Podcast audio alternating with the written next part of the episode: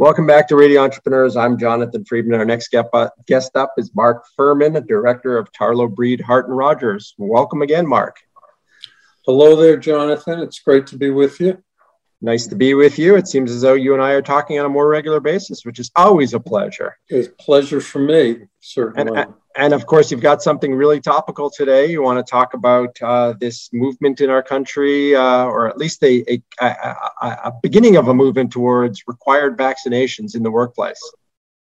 Yes. I mean, we're, as we've seen uh, COVID cases on the rise again with the Delta variant apparently being the dominant strain. Um, you know, we've got a country that's a lot of people are vaccinated and a lot of people aren't. And although there's ample supply, so people don't want to be vaccinated for typically one or two reasons. One is, uh, well, actually three religious reasons, some kind of medical issue, um, or uh, they just don't want to be vaccinated because either they don't trust the vaccine or the government or whatever. Um, so, you know, the, the, belief that the government is trying to inject you with some sort of tracking device, as if that's what we need to be spending our money on.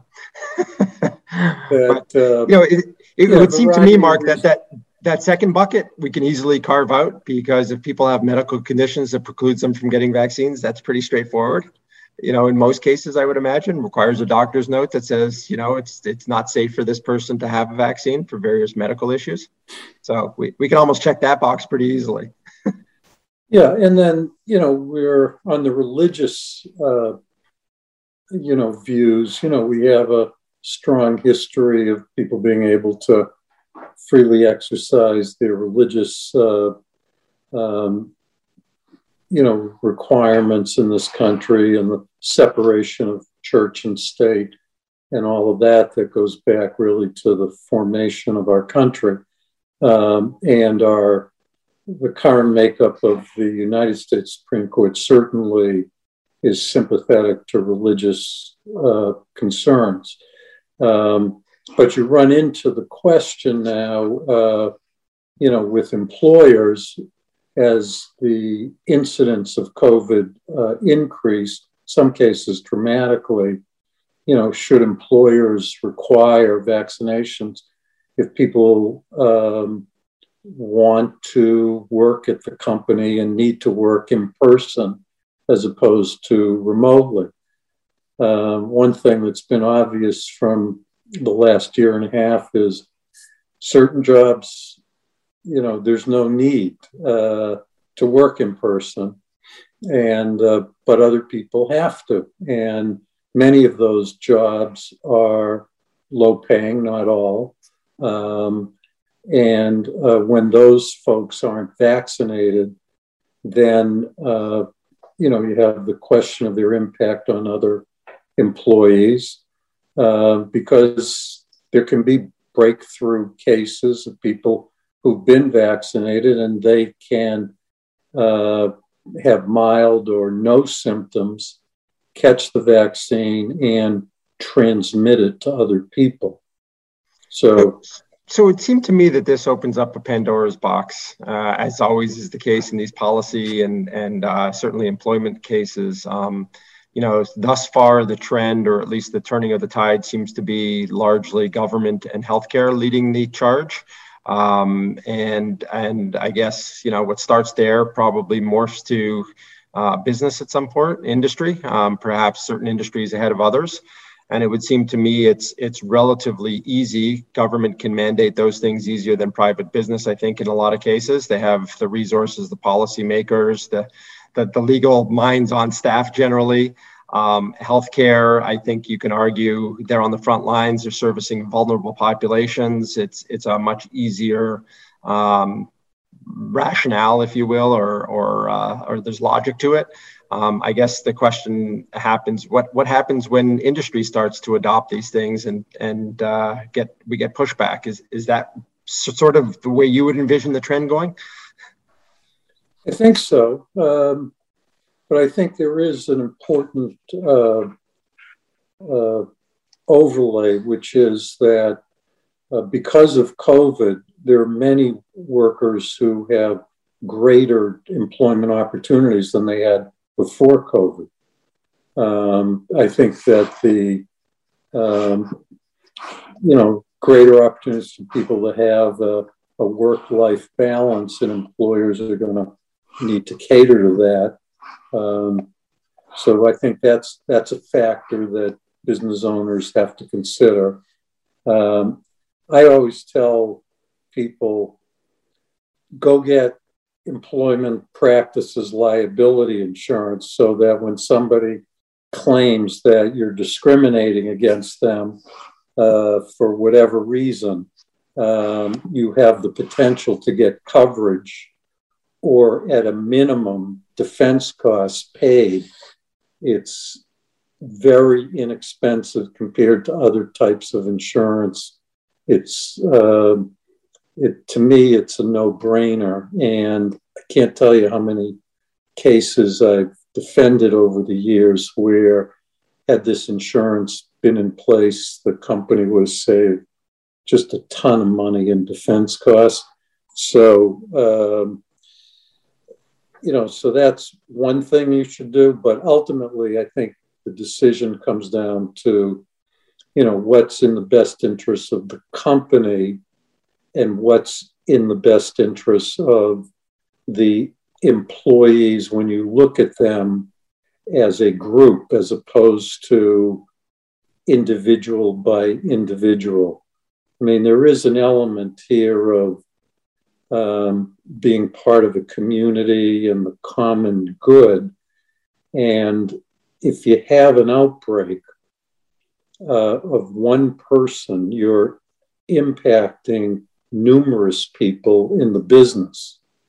You're, you're putting a lot of other people um, at risk who have uh, people in their life who can't be vaccinated or aren't vaccinated or have compromised immune system or infants or toddlers who aren't eligible to be vaccinated. So, you know, we're seeing this conflict between let's call it individual freedom, the right to do whatever you want with your body, I guess, uh, versus the common good as being part of a community. What's the right What's the right balance there for an, uh, an employer? I've read about um, uh, companies, huge companies, that have said everybody's going to go back to work um, in person. Uh, my firm at the moment is work wherever you feel you can be most productive and are comfortable. Uh, but at some point, we'll probably move towards a hybrid model. And, uh, um, you know, I, I, think we've talked about on the show before, you know, for lawyers, it's been um, unbelievably seamless to work remotely. Um, all, uh, you know, I handle litigation. So in dealing with disputes, I go to court on Zoom. It's very efficient. Um, um, I've I went to uh, actually in person to a hearing the first time um, very recently, and I'm going again for the second time today. I was comfortable the first time, and uh, we'll see what it's like today with all the plexiglass that's been installed that separates everybody. Um, in so, industries have adopted, you know, incredibly well. A lot of companies have pivoted so that uh, at least the perception is that it feels safe. You know, the one the, the thing that I've always said about this is we're dealing with a virus that you can't see. So yeah, of course it feels safe. You know, because you can't see it coming at you. Um, you know, but at least the precautions are in place. One of the things that strikes me about what we're talking about, Mark, is is um, you know, are we now butting up on that fine line of HIPAA, um, whereby, you know, if people are or are not vaccinated, you're now required to disclose some sort of health issue? Are employers going to run into challenges with that where somebody says, not your business what I've done? I, I would imagine that's coming. Uh, I would think so. I would think so. You know, there's, I, I see, you know, with the baseball players, they're, um, you know, they're, if, if I think it's if 85% of the team has been vaccinated, there's certain protocols they don't have to go through. Football's um, adopted the same, as if you know, fifteen percent or one in you know uh, six players uh, is, is acceptable. yeah. But you see, certain players don't want to answer the question of whether they've been vaccinated when they've been asked by reporters, which is, you know, which is their right, uh, uh I think. But you know, how strong should an employer be about making sure that people are vaccinated? I, you know, that's the debate that we're going to be having in this country. And if the cases continue to uh, increase, and if we face, you know, we're, we're, we're in the middle of, you know, there's a lot of rain, but it's summer. We had very few cases in the summer of 2020. Um, but as people get back indoors, cooler weather, people get transmission back indoors, increases. And it's, it's a real concern. The difference is, well, there are two differences. One is so many people have been vaccinated, uh, but there's also the variants. You know, the, right. the virus is not stagnant, it's trying to outsmart us. Uh, and so you know, we just got to watch the cases and see how how it goes. Absolutely, as I've said all I was the way along. A, uh, I was at a Red Sox game with thirty-five thousand of my closest friends uh, the other night. That was a different experience, Jonathan. Yeah, I yeah, saw I about five masks among thirty-five thousand people.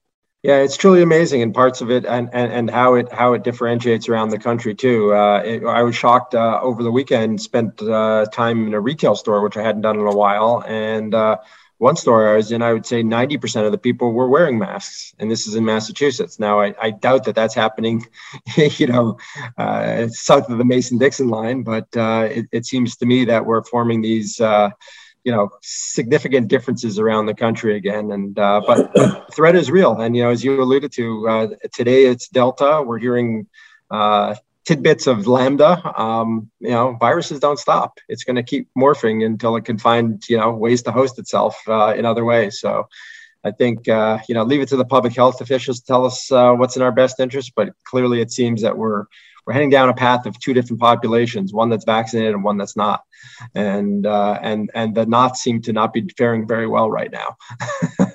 so, uh, well, I've read Florida has the uh, most new cases, and yeah, which, and I think there's a lot of knots in Florida which bodes really well for a vulnerable population because it also has perhaps uh, well it's got a mix but certainly a geriatric population as well. So that's that's a little frightening. And and again as we talked about earlier in the segment uh, we've got a lot of people in the healthcare industry that are you know 15% that that probably translates my guess is uh, or, or, about 50% we're talking about millions of people uh, working in the healthcare industry have chosen not to get vaccinated at this point. And that's uh, that's frightening in and of itself i think so uh, you, would think certain certain things that you see, you work in a hospital environment, you see these things on a day in day out basis. It might move you to, to to make some decisions that are, as you pointed out, in the best interest not only of myself and my family and people around me, but my community. So interesting stuff. Uh, Mark, I'm sure we'll have plenty to talk about on this subject moving forward. I, I, I hope it's all good, but uh, needless to say, there's probably going to be some challenges, and out of challenges often come litigation. So that's what keeps Mark Furman busy. uh, Mark, what's the best way for people to uh, reach you if they want to chat about this subject or others? I can be reached at 617 218 2025 or by email mfurman, F U R M A N, at tbhr-law.com. Excellent. Our guest has been Mark Furman, Director, Tarlow Breed Hart and Rodgers. Always a pleasure to have you on Radio Entrepreneurs. Thanks, Jonathan. Great to be with you. And we'll be right back with another segment on Radio Entrepreneurs.